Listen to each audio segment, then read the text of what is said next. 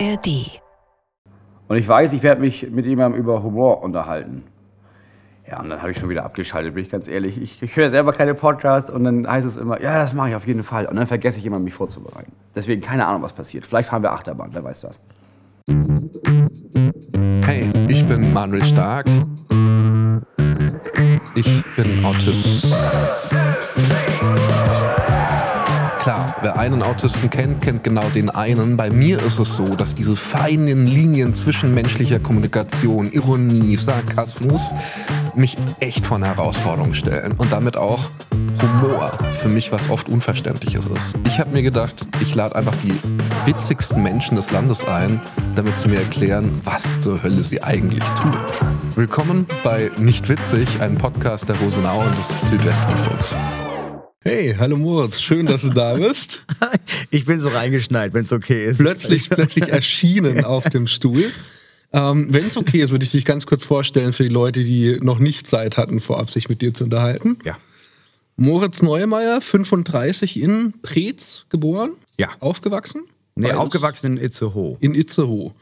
Du hast erst lange Poetry Slams gemacht, irgendwann auch Poetry Slams moderiert. Also inzwischen machst du Bühnenshows, machst Podcasts, Ja. bist regelmäßig auch bei Gastaustritten im Fernsehen Ja. und hast du auch hier in dieser wunderbaren Rosenau in Stuttgart auch schon einige Male Ja, gespielt. hier hat voll viel angefangen. Hier habe ich zum Beispiel das allererste Mal einen Abend zusammen gemacht mit Till Reiners, mit dem ich mittlerweile eine riesige schon eine Asche-Tour mache, einmal im Jahr mit ihm Impro und wir den Podcast zusammen machen. Aber das erste Mal standen wir hier in diesem Laden auf der Bühne zusammen. Ja, wie war das das erste Mal? Also das War furchtbar, bin ich ganz Furchtbar? ehrlich. War Warum? Scheiße. Weil, naja, also ich glaube, es waren vielleicht nicht mal ganz halb voll, würde ich sagen. Und ich habe gemerkt, die kannten weder mich, noch kannten sie Till. Die Leute mochten weder mich, noch mochten sie Till. Und dann haben wir irgendwann gemerkt, also das, das Konzept war, ich bin aufgetreten und dann ist Till aufgetreten. Wir haben uns so abgewechselt. Und dann haben wir angefangen, irgendwann, wenn ich runter von der Bühne und er rauf ist, dass wir kurz so Blödsinn zusammen gemacht haben. Und das war das Einzige, was den Leuten gefallen hat. Und da kamen wir auf die Idee, ja, aber dann lass doch einfach eine Show so machen, dass wir einfach Blödsinn zusammen machen. Und das war die Idee, ähm, aufgrund derer wir angefangen haben, alles andere später zu machen. Aber woher hast du gemerkt, dass die dich nicht mögen? Saßen die einfach da und haben so, wie man in Franken sagt, Latschen gezogen? Ja, ja, also nicht nur nicht gelacht, sondern, also du sitzt ja hier in der Rosenau, ich weiß mal nicht, ob die Kamera das einfängt, du sitzt ja auch noch an Tischen und die Leute essen auch noch ihr scheiß Essen währenddessen. Und wenn du dann da reinguckst und du merkst, ich gebe hier meine Seele raus, ich mache hier Witze und jemand stopft weiter irgendwelche Gnocchis in sich rein, dann ist das ein gutes Zeichen für, ja, also wenn der Nudelteig besser ist als das, was ich hier erzähle, dann hast du für das falsche Geld ausgegeben heute, ey. Okay, aber warum hast du denn überhaupt dann vielleicht kein Geld, aber sehr viel Zeit ausgegeben, um von Poetry Slam auf Comedy und Satire zu kommen? Ich bin auf die Bühne gegangen, weil ich erstens, ich weiß nicht, ich war 19 und ich habe Zivildienst gemacht und währenddessen gemerkt, der nächste Schritt ist jetzt, klar, ich studiere dann irgendwas, habe mir dann so Fächer rausgesucht, habe mir so Städte angeguckt, habe gedacht, okay, was ist, Augsburg ist weit weg, ja, dann mache ich das vielleicht. Aber wusste immer, ja, das, aber ich will das ja gar nicht. Und ich wusste schon, also was ich schon seit, seit ich, seit ich 12, 13 bin, ich wollte immer berühmt werden. Das war mein oberstes Ziel. Ich hatte keine, nicht mal eine Ahnung wovon. Ich habe gesagt, ich lese gerne Bücher. Ja, dann werde ich bestimmt Schriftsteller oder so. Und habe so Kurzgeschichten geschrieben und habe auch, ich glaube, seit ich 14 bin, so abends selber mit mir Interviews geführt schon mal, schon mal für das. War immer, ich musste immer ein bisschen rum gehen, weil ich wusste ja noch nicht, mit womit ich berühmt werde, aber irgendwas wird es ja wohl sein. Aber ich hatte, glaube ich, immer schon das Gefühl, ich will irgendwas machen, wo möglichst viele Menschen das sehen und mir sagen, dass das gut ist. Und damals dachte ich einfach nur, weil, ja, ist geil, dass man so berühmt ist und sowas. Und jetzt, jetzt heute denke ich, ich hatte, glaube ich, nie das Gefühl, wirklich gesehen zu werden, zu Hause oder von irgendjemandem. Ich hatte immer das Gefühl von, die Leute sehen gar nicht, was, was in mir drin ist und ich bin nicht in der Lage, das zu zeigen. Aber vielleicht, wenn ich das durch irgendein Vehikel ausdrücke, wie ein Buch oder durch irgendwas, was ich machen könnte, vielleicht kann ich dann nicht nur den Leuten zeigen, dass, das, dass, dass irgendwas in mir drin wichtig ist, sondern auch mir selber. Und das habe ich jahrelang versucht. Und dann habe ich irgendwann, hat mein Vater gesagt, guck mal, da ist so eine, gibt so Poetry Slam, gab es hier bei Itzehoe auch, aber macht jetzt keiner mehr. Aber in Flensburg kann man so hingehen und dann kann man fünf Minuten seinen Krams vorlesen. Und dann habe ich das gemacht und dann war ich sofort süchtig nach diesem Gefühl, auf der Bühne zu stehen. Und bin mies gescheitert die ersten Male. Und habe dann irgendwie gedacht, nee, nee, nee, nee, nee, aber ich kann das. Ich, ich muss das Was den Leuten heißt das nur... mies gescheitert? Ich bin aufgetreten. Das erste Mal war cool. Das zweite Mal war auch cool. Beim dritten Mal habe ich einen Text geschrieben ähm, und hatte dann meiner Meinung nach ironisches Gedicht.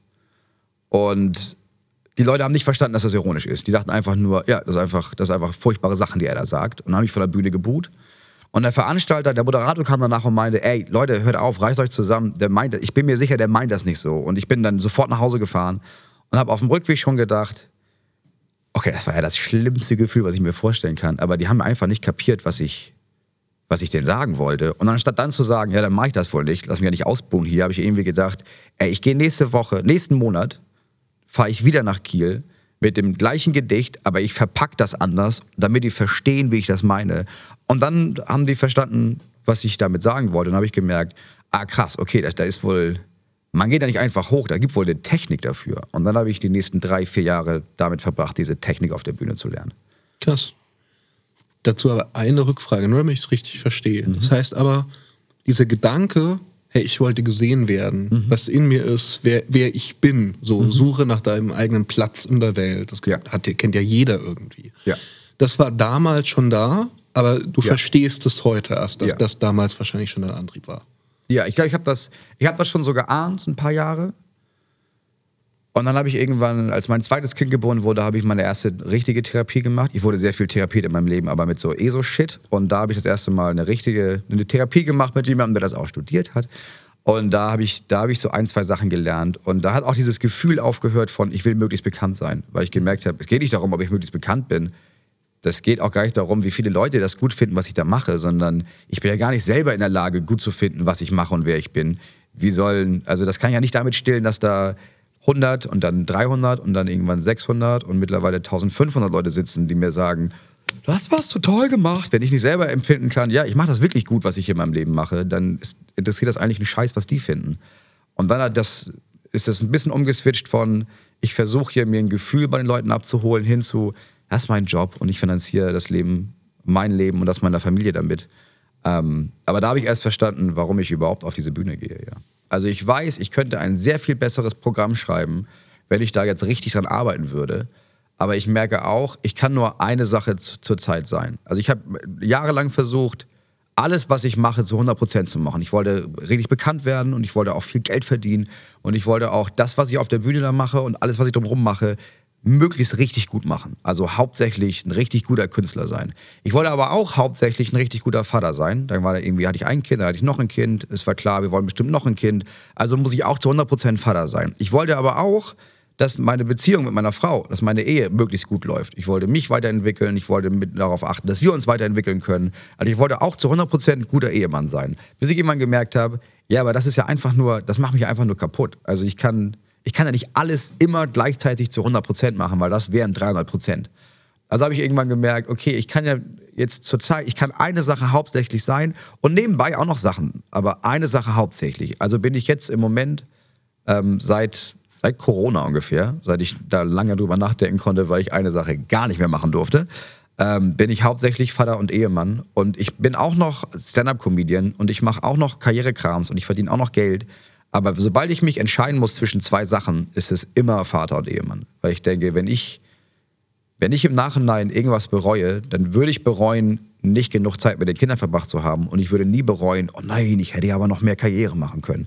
Deswegen ist es cool, wie es läuft. Und wenn es nicht mehr läuft, wäre das wirklich traurig, aber es wäre sehr viel schlimmer, nicht viel zu Hause zu sein. Trotzdem verstehe ich, was du meinst mit dem, das sein Krams zu machen und dann loszulassen und nicht noch. Also das beste Beispiel bei mir, bei dir ist es wahrscheinlich zu gucken, du schreibst irgendwas und dann guckst du, oh, wie ist die Reaktion da drauf? Gab es da vielleicht, hey, sag mal, gab es da Leserbriefe zu? Oder jetzt hier mit dem Krams zu gucken, wie kommt das denn an? Gibt es da Kommentare? Und ich war süchtig danach zu gucken, wie hat das den Leuten gefallen? Und positive Kommentare haben mir nichts gegeben. Und sobald einer negativ war, habe ich mich zwei Tage damit beschäftigt und war wütend darüber oder enttäuscht von mir oder habe daran gezweifelt. Und mittlerweile habe ich nicht mehr, mehr diese scheiß App, wo der ganze Krams entsteht, weil ich denke, das ist ja, das ist ja scheißegal. Das kann mir ja scheißegal sein, wie Walter findet, dass mein neuer, neues Video ihn aufgeregt hat, weil ich denke, ich muss aufhören, davon abhängig zu sein, wie Walter das findet und muss mehr darauf achten von, wie finde ich das, was ich gerade mache und was ist für mich am wichtigsten? Wie finden denn deine Eltern das, was du gerade machst? Boah. Jetzt, wenn, wenn du mit der eigenen Vaterrolle kommst, muss ich das doch aufgreifen. Ich glaube, ja, es hat sich sehr viel gewandelt. Als ich damit angefangen habe, hatten die ziemlich Schiss davor, glaube ich. Und waren auch so ein bisschen brotlose Kunst, enttäuscht. so ein Es war bisschen. brotlose Kunst. Ich war, ich glaube, mein Vater, das war die erste Generation, die studiert hat. Und dann war ich die nächste Generation, die direkt wieder nicht studiert hat. Und meine Schwestern haben studiert oder meine Geschwister und meine hast Schwester haben studiert. abgebrochen oder hast Ich du habe das nicht mal nicht angefangen. angefangen? Ich habe im Zivi angefangen aufzutreten und dann habe ich weder Studium noch Ausbildung gemacht, sondern einfach direkt. Für mich war das eine Ausbildung, weil ich habe drei Jahre lang für so gut wie gar kein Geld bin ich auf irgendwelche Bühnen gestapfelt, 300 Mal im Jahr und dann war das für mich meine Ausbildung, aber das ist ja keine richtige Ausbildung. Also ich habe nichts vorzuweisen. Und am Anfang, glaube ich, waren die beide, hatten die Schiss davor. Die Formulierung meines Vaters nach Jahren später war, ja, ich hatte einfach, ich habe einfach immer ein bisschen Schiss davor, dass, oder ich, es fällt mir schwer, dir dabei zuzugucken, wie du dir das so schwer machst. Das war seine Formulierung. Und meine Mutter hat einfach eineinhalb Jahre lang versucht, wann immer wir uns gesehen haben, äh, mir zu sagen, dass sie das ist ja toll, aber hast du nicht mal überlegt, man könnte ja auch Deutsch auf Lehramt studieren und dann hast du ja sechs Wochen Sommerferien, wo du deine Gedichte machen kannst. Ist das nicht auch was für dich? Und dann irgendwann habe ich einfach aufgehört, mit dir zu sprechen, weil ich gemerkt habe, ich habe keinen Bock mehr. Ich habe keinen Bock mehr, mich dafür zu rechtfertigen. Ich habe keinen Bock mehr, der Einzige zu sein, der sich sicher ist, dass das funktioniert. Und dann irgendwann gab es einen Switch. Ich glaube, bei meiner Mutter gab es einen Switch, als sie, als sie mit einer Freundin gesprochen hat, die ihr gesagt hat, pass auf, ich wollte immer Autorin werden. Und ich habe das nie versucht. Ich habe immer was anderes gemacht, weil ich Schiss hatte und immer dachte, ah, davon kann man doch nicht leben.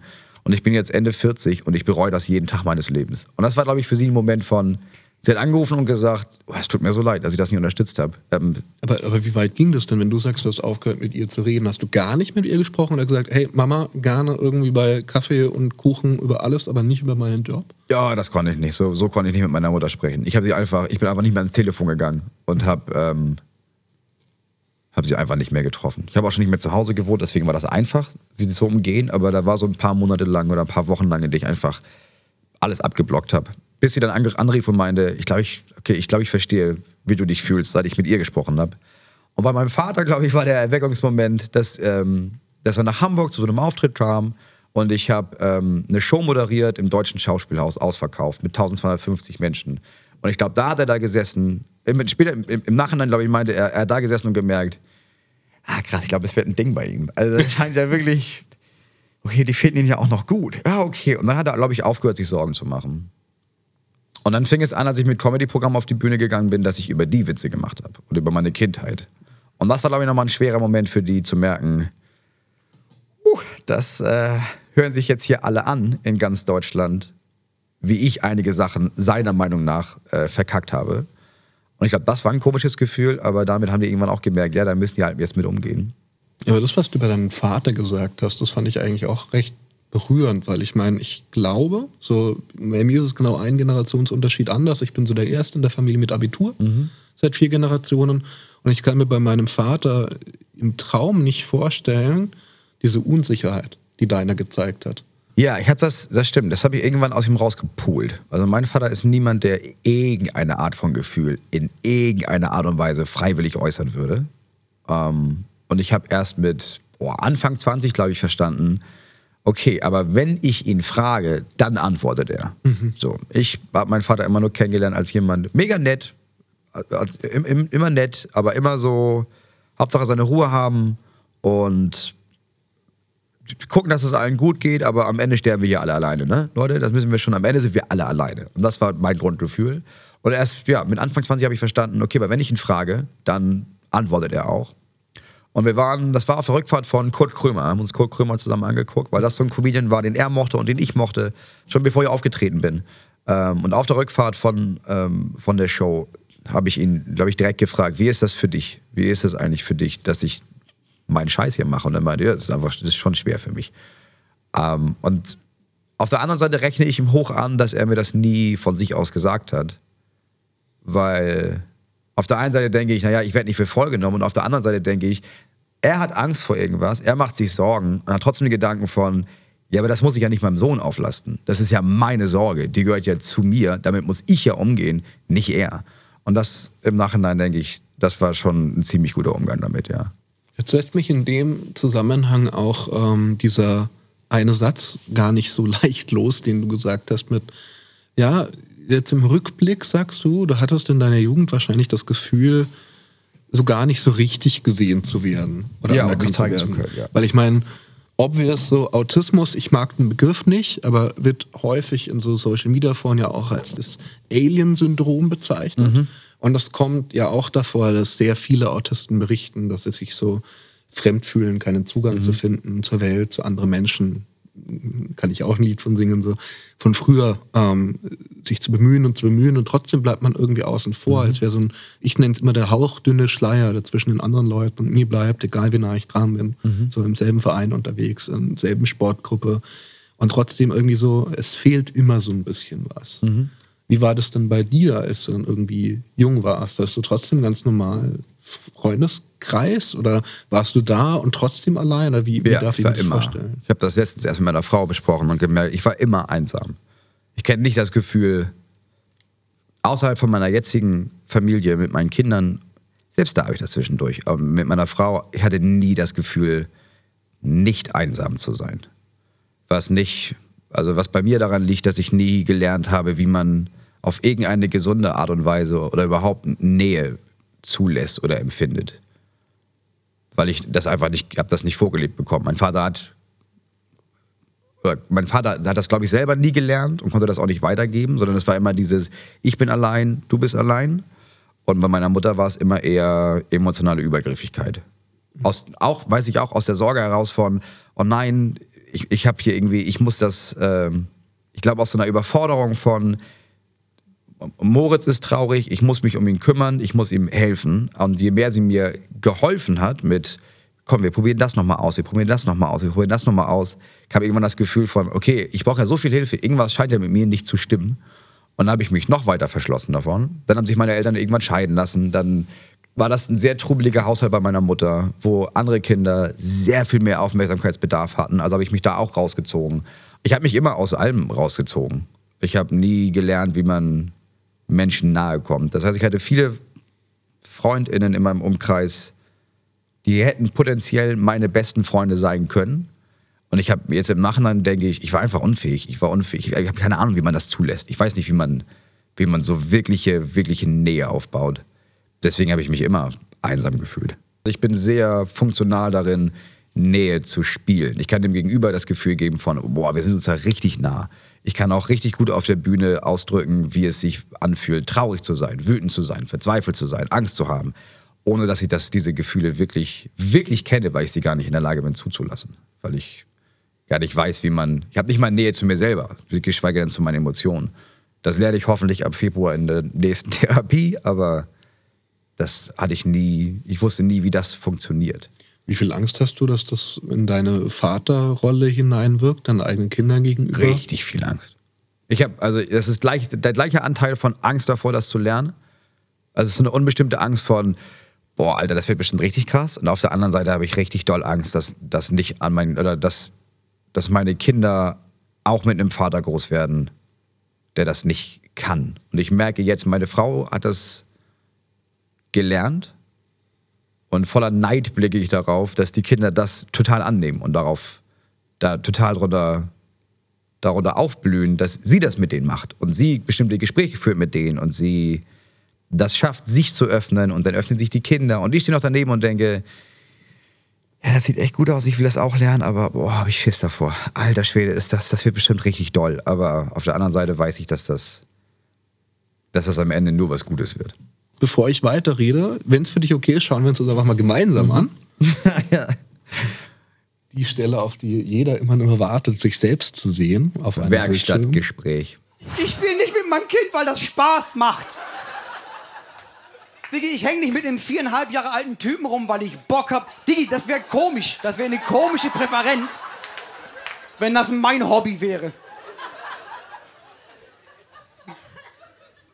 Ich spiele mit meinem Sohn, weil in Ratgebern steht, dass wenn ich das nicht mache, die Wahrscheinlichkeit steigt, dass er mit 18 anfängt, Nutten zu töten und ihre Haut anzuziehen. Deswegen spiele ich mit meinem Sohn. Deswegen werfen wir Bälle hin und her. Weil ich denke, lieber Bälle als Nieren. Da ist ja auch so ein bisschen diese, diese Jack the Ripper-Anspielung dabei. Die Leute brechen irgendwie ab und ich frage mich aber dann so, okay, wenn ich jetzt den Typen von dem Video irgendwie angucke und den Typen, wie ich ihn jetzt in den letzten 10, 15 Minuten hier vor mir erlebt habe, wow, wie bringe ich denn das zusammen? Ja, kann man schwer zusammenbringen, weil, man, weil die Leute, Leute nicht verstehen, dass es diese zwei Moritz gibt. Ne? Also es gibt den, den auf der Bühne und es gibt den privaten Moritz, der sich auch nochmal gewandelt hat. Ich glaube, das Programm ist ja der viereinhalb, ja, dann ist es ja anscheinend nochmal viereinhalb Jahre her. Und das ist auch der Grund, warum ich ein bisschen was verändert habe in, mein, in meinem Programm, weil ich irgendwann gemerkt habe, klar, ich kann auch unterentscheiden. Ich kann irgendwie sagen, ich spiele nicht gerne mit meinem Kind, ähm, weil ich weiß, am Ende will ich auf den und den Witz hin und die Leute lachen. Und wenn ich sage, wenn ich in dem Video sage, ja, ich spiele ja nicht mit dem, weil es Spaß macht, dann, dann beziehe ich mich auf eine Situation, die alle kennen, nämlich dieses, ich setze mich dahin und muss mit diesem Kind spielen und ich habe absolut keinen Bock drauf, aber ich mache es ja trotzdem. Und ich weiß, dass ich das meine und ich glaube, viele Eltern wissen, dass ich das meine und trotzdem gibt es Menschen, die sich das angucken und die daraus ziehen, äh, okay, er spielt also nie gerne mit seinem Kind. Was ist er für ein Typ? Und das habe ich lange nicht verstanden, dass ich auch darauf achten muss, dass es diese Menschen gibt, weil diese Menschen irgendwann meine Kinder angucken und das Gefühl haben von, ah, er hat doch einen Vater, der nicht gerne mit ihm spielt. Als ich das gemerkt habe und gemerkt habe, okay, also irgendwann, irgendwann gucken die sich diese Videos an, ähm, habe ich denen das jetzt schon zweimal, glaube ich, mit denen drüber gesprochen und ich werde immer wieder mit denen darüber sprechen, damit ich sicher bin, dass sie das wirklich verstehen, dass ich, ähm, was ich da auf der Bühne gemacht habe und was ich da gesagt habe und dass das, was ich da sage, nichts mit denen zu tun hat.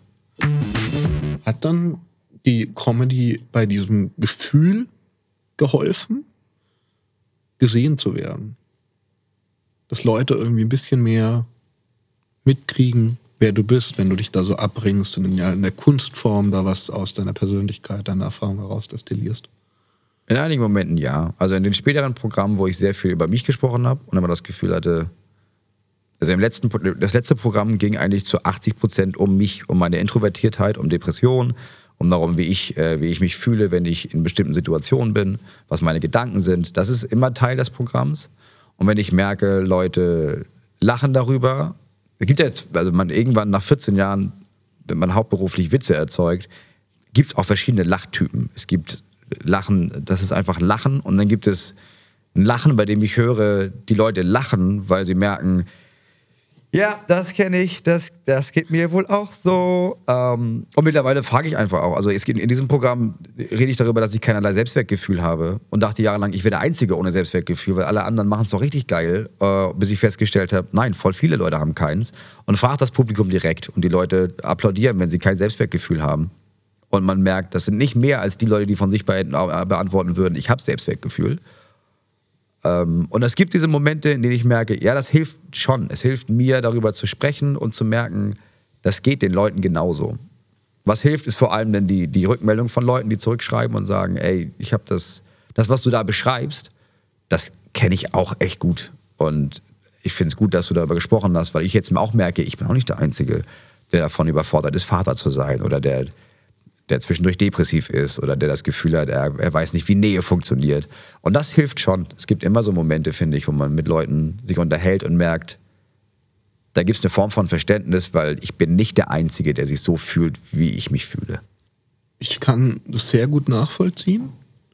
Und im selben Atemzug habe ich, und das meine ich gar nicht entgegengesetzt, sondern ergänzend, Mhm. So, das Bild im Kopf, als du vorhin ja nicht auf diesem Stuhl erschienen bist, sondern erstmal so die Rosenau betreten hast, also, ah, hi, du bist jetzt da. Mhm. Und du bist ja schon jemand, hast doch vorhin gesagt, dass du in diesem Game, in diesem Spiel, in mhm. diesem Sozialen sehr gut bist. Du betrittst irgendwie einen Raum und du hast schon so eine, so eine eigene Präsenz. Auch dann draußen irgendwie, als du mit dem Fotografen und anderen Kollegen so noch geraucht hast vor mhm. unserer Aufzeichnung, so, du, du bist da. Und wenn du da bist, dann bist du da. Und das dann nimmst du auch einen ja. gewissen Raum ein. Mhm. Und ich muss aber auch gleichzeitig sagen, so nach diesem ersten Eindruck, so draußen, der Typ, der irgendwie da lässig dran geht, äh, der Fluppe zieht und irgendwie mhm. so auch laut ist und präsent ist. Mhm. Und die Gespräche, die wir jetzt haben, die sind relativ weit voneinander weg, obwohl das ja jetzt dann draußen keine in dem Sinne von Bühnenfigur war. Doch. Doch. Das ist, das ist, also Bühnenfigur ist nur ein anderes Wort für mein Schutzschild. Und ich bin jetzt seit zehn Tagen auf Tour. Ich bin körperlich und seelisch am Ende. seit Tagen schon. Dann war ich auch noch krank zwischendurch. Ich will einfach nur nach Hause. Äh, jedes Mal morgens aufwachen ist wieder das Realisieren von, ich bin nicht zu Hause, ich bin in irgendeinem Scheißhotel, in irgendeiner Stadt, die mir egal ist.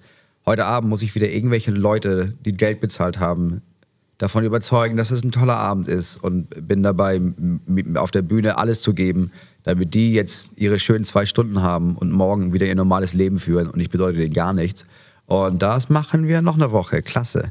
Und das ist mein, das ist mein Schutzpanzer. Morgens, sobald ich mein Zimmer verlasse, dann mit meinem Team an Leuten, das ich dabei habe, ist es nicht mehr so. Da habe ich auch lange dran gearbeitet, aber da habe ich mittlerweile den Mut, mich einfach hinten ins Auto zu setzen und einfach nicht anwesend zu sein. Aber sowas wie hier, das ist Arbeit. Da bin ich, da bin ich dann da und dann, hallo, äh, ist meine Aufgabe, glaube ich, für mich diesen Schutzschild zu tragen, damit ich den Tag überhaupt durchhalte.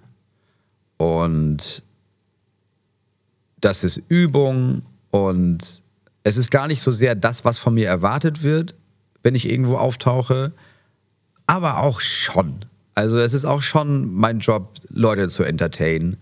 Und das ist, das, das ist mein Job nicht nur auf der Bühne, sondern für mein Gefühl auch dann, wenn ich zu einem Dreh wie hier komme oder zu einem Podcast oder zu einem Interview, dann, dann bin ich der, bin ich der Bühnenmoritz. Dass ich jetzt nicht so bin, liegt daran, dass ich mir vorgenommen habe, nicht zu sein. Also nicht so zu sein. Dass ich mir vorgenommen habe, offen zu sein und ehrlich zu sein und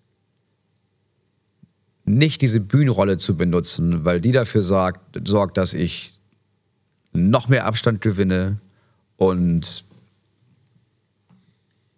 für sowas wie jetzt wäre diese Bühnenrolle überflüssig, weil es zu nichts führen würde. Es würde dazu führen, dass ich jetzt hier ein bisschen in die Kamera lächle und ein bisschen Fragen beantworte und vielleicht, ja, vielleicht hat jemand noch Bock, Tickets zu besorgen. Äh, ich bin auch nächstes Jahr wieder auf Tour, Leute. Äh, aber das, es füllt absolut keinen Raum und ich we- weiß, ich würde mich danach einfach noch ein Stück leerer fühlen.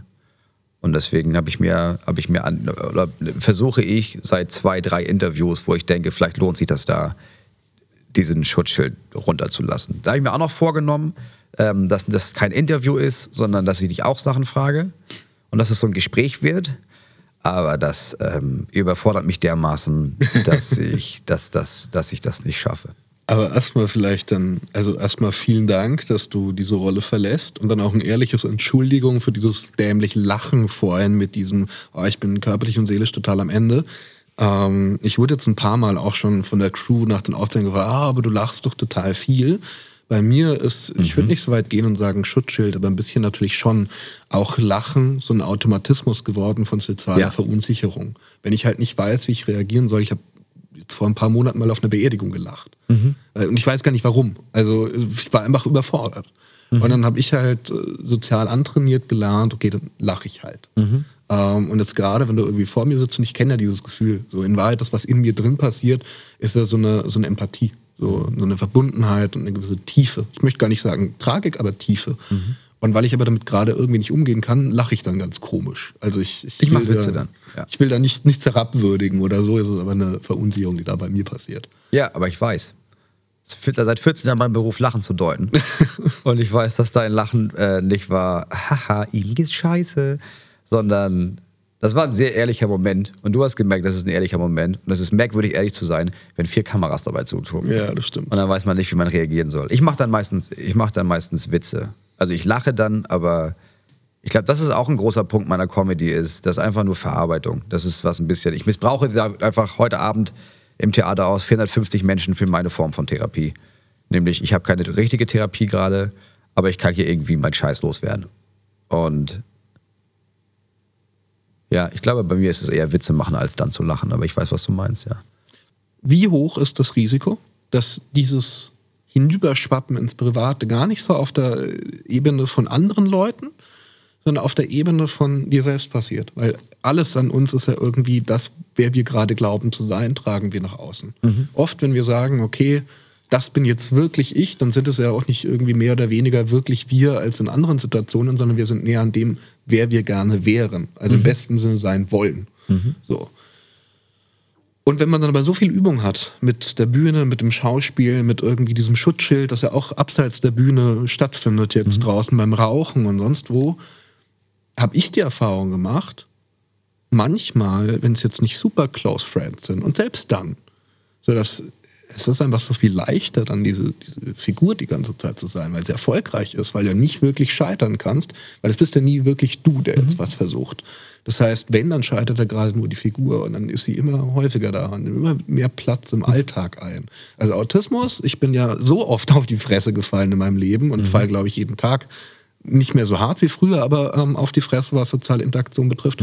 Das heißt, empfundenermaßen, so 90 Prozent dessen, wie irgendwelche Leute mich im Alltag erleben. Berufskollegen, Bekannte, nicht meine besten Freunde, aber alles, was so ein bisschen drüber hinausgeht schon, ist ja einfach nur erlernte Muster von Schauspielerei.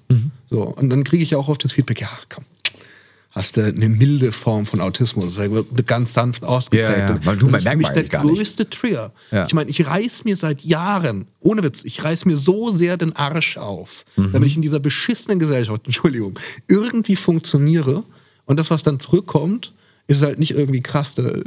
Ich möchte es nicht gegeneinander aufwiegen, aber ein Sinnbild schaffen. Mhm. Der Typ im Rollstuhl irgendwie hat seine Arme so sehr trainiert, dass er jetzt Treppen hochspringen kann. Mhm. Irre genug, wenn er das machen muss und die nicht irgendwie eine Rampe hinbauen.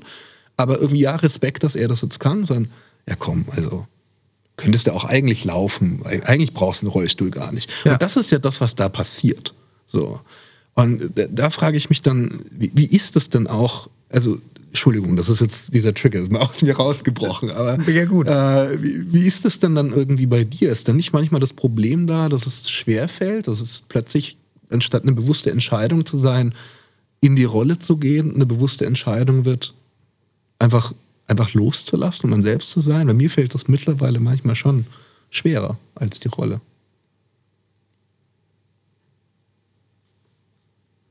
Ja, ich habe das erst vor ein, zwei Jahren gemerkt, wie sehr diese Rolle, wie viel Platz die einnimmt und wie wenig Räume das gibt, wo ich sie nicht anhabe. Ich habe sie zu Hause nicht an. Was nicht ganz stimmt, wahrscheinlich habe ich sie sogar zu Hause zwischendurch. Wenn ich merke, ich bin absurd überfordert, dann habe ich sie auch da manchmal an, aber dann fällt es spätestens meiner Frau auf, die mir dann abends, wenn die Kinder schlafen, sagen, ja, aber jetzt mal im Ernst, was ist los bei dir? Das geht. Ähm, und trotzdem an unserem alten Wohnort, ich kann das ziemlich genau sogar an einem Wohnort festmachen. An unserem alten Wohnort hatte ich bei jeder Begegnung hatte ich, hatte ich, diese, hatte ich diese Schutzschicht an. Ich hatte sie eigentlich immer an, weil ich keine Ahnung hatte, was. Also ich hatte eine Ahnung, dass das nicht ich bin und ich weiß auch, dass da noch mehr dahinter liegt, aber ich hatte keine Ahnung, wie ich da rankomme. Und an meinem jetzigen Wohnort habe ich in den letzten zwei Jahren, seit wir da wohnen, entschieden von, ich, ich kann, ich habe keinen Bock so zu leben. Ich habe keinen, ich habe keinen Bock, immer diese Rolle zu sein. Und bemühe mich und achte da sehr drauf, sie möglichst von mir fernzuhalten, wenn ich zu Hause bin. Ähm, weil es mir auch nicht reicht, bei meiner Familie so zu sein, wie ich, also wie du gesagt hast, nicht so wie ich bin, sondern, sondern mehr ehrlicher zu gucken,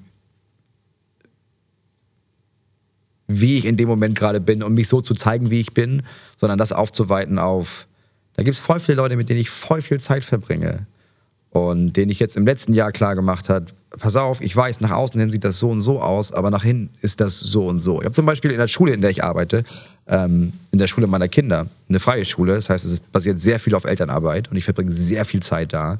Und ich habe ähm, ich habe alles, alles gemacht da und gesagt, ja, ja, ich mache das und ich mache das und dann mache ich das noch und ich bin immer gut gelaunt. Und es gab einen Tag, an dem ich gemerkt habe, ich kann das nicht. Wenn ich das weitermache, dann, dann höre ich morgen ganz auf, weil das mich das überfordert. Und dann habe ich einfach allen geschrieben, mit denen ich zusammenarbeite und gesagt, pass auf, ähm, eigentlich geht es mir so und eigentlich bin ich so und ich wäre nie in der Lage zu sagen, ich schaffe das nicht, weil ich mir nie eingestehen könnte, irgendwas nicht zu schaffen. Aber ich, ähm, wenn ich das so und so weitermache, dann, ähm, dann breche ich irgendwann zusammen und habe hab einfach eine Mail geschrieben, in der ich denen einfach die Wahrheit gesagt habe. Und die Reaktion von allen war nicht nur, dass sie gesagt haben, hey, ja klar, ja, ja, dann, dann mach's nicht. Also wir kriegen das irgendwie anders hin. Wir machen das so und cool und cool. Sondern relativ viele haben geschrieben oder auch äh, kamen zu mir und haben gesagt, ich fand das mega krass, dass du das einfach so gesagt hast.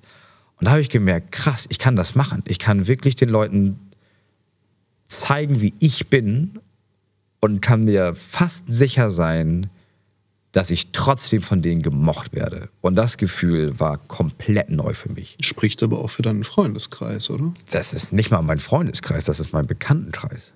Okay, krass. Es äh, war.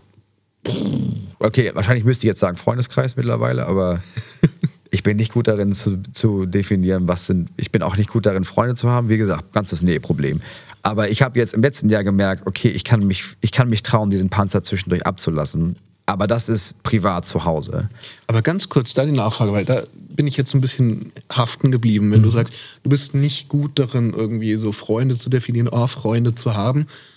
Heißt das, du bist nicht so gut drin, es auszusprechen, also so Wirklichkeit werden zu lassen, dass du Freunde hast, es vor dir selbst mal so auszusprechen? Oder heißt es, du machst nicht so gerne die Unterscheidung auf, wer ist jetzt Freund, wer ist jetzt Bekannter? Weil, also letzteres habe ich dich jetzt in diesen anmaßenden letzten, keine Ahnung, halben Stunde oder so einfach anders erlebt. So. Nee, ich für mich, also ich kann für mich definitiv, ich kann für mich definieren, was, ist, was, was sind Freunde für mich und Freundinnen. Aber erstens ist da eine, immer eine Unsicherheit von, wenn ich für mich und vor denen zugebe, dass die mir wichtig sind, könnte es sein, dass sie mich verlassen. Das ist immer schon die erste Angst. Wenn ich jetzt sage, ey, du bist mir voll wichtig, könnte die Antwort sein, ja, du mir auch, aber nicht so wichtig wie zum Beispiel die Person. Und dann denke ich, das wird sich nicht gut anfühlen. Dann, nein, dann sage ich dem das nicht. Äh, und auf der anderen Seite merke ich, es gibt Menschen in meinem Umfeld, die mir, die mir quasi immer diese Nähe anbieten und ich nicht weiß, wie man sie vernünftig annimmt und ich weiß, ich möchte daran arbeiten. Ähm, aber ich bin einfach nicht gut in den Kategorien, die die meisten Menschen als Freundschaft bezeichnen würden. Also das, was dazugehört. So eine Checkliste von, man meldet sich, Ja. man, man äh, fragt nach, man interessiert sich dafür, wie es dem Gegenüber geht, ähm, man spricht über seine Gefühle, man öffnet sich. Ja, schwierig alles. Aber es ist auch sauhart, oder? es ist sauhart. Vielen Dank, dass du da warst. Vielen Dank für die Offenheit, dafür, dass Sehr du gerne. die Rolle hast fallen lassen, dich entschieden hast, die Rolle fallen zu lassen. Ähm, ich bin sehr traurig und enttäuscht, dass es endet. Ich würde einfach gern mit dir weiterquatschen. Krass, ja, es ist schon richtig spät. Ja. Aber ja, tausend Dank, dass du da warst und äh, ich hoffe, wir haben die Gelegenheit, über den Podcast hinaus uns nochmal auszutauschen. Sehr gerne. Ich wusste ja ungefähr, was passiert. Ähm, ich wusste nicht, dass es so lang ist, ehrlich gesagt. Ähm, aber ja, ich habe mir das letzte Woche vorgenommen, damit ich das heute überhaupt mache. Also es, ich kann jetzt nicht in dem Interview sagen, oh, ah, ja, da, da öffne ich mich doch mal, sondern ähm, das hat ein einziges Mal geklappt, weil ich überrumpelt wurde von jemandem. Und seitdem habe ich gedacht, es, das, es war das erste Interview, was wirklich Spaß gemacht hat. Also habe ich entschieden, das mache ich jetzt immer so und dann gemerkt, nee, ich muss mich darauf wirklich vorbereiten, dass ich das machen werde. Hat heute einen Spaß gemacht. Ja, voll. Es war auch echt anstrengend, ich sag's gerne nochmal. Es war absurd anstrengend, aber, Damit kann ich leben. aber damit hat man danach das Gefühl von, ja, ja, jetzt, es war ja so, wie du sagst, es hat sich mal wirklich gelohnt. Und das lohnt sich, glaube ich, auch jetzt. Das ist das einzige Mal, dass man sich was anguckt und denkt, ja, das lohnt sich auch, dass Leute das sich angucken und nicht, ja, habe ich mich hier wieder richtig gut vermarktet heute. Das war nicht witzig, ein Podcast der Rosenau und des SWR. Wenn es euch gefallen hat, lasst doch ein Abo da oder schaut auch die anderen Folgen an. Ich würde mich darüber wahnsinnig freuen. Jeden Mittwoch gibt's eine neue Folge. In der ARD-Audiothek oder überall, wo es Podcasts gibt. Hey, wir hören uns nächste Woche wieder. Bis dahin kann ich euch noch von dem Podcast erzählen. 1 plus 1 Freundschaft auf Zeit. Da versuchen einmal im Monat zwei Promis beste Freunde zu werden. Dafür haben sie vier Podcast-Folgen Zeit. Beste Freunde in Form von vier Podcast-Folgen. Gelingt es? Gelingt es nicht? Unter anderem ausprobiert es auch schon der Comedian Moritz Neumeier. 1 plus 1 Freundschaft auf Zeit gibt's unter anderem in der ARD-Audiothek, auf swr3.de und überall, wo es Podcasts gibt.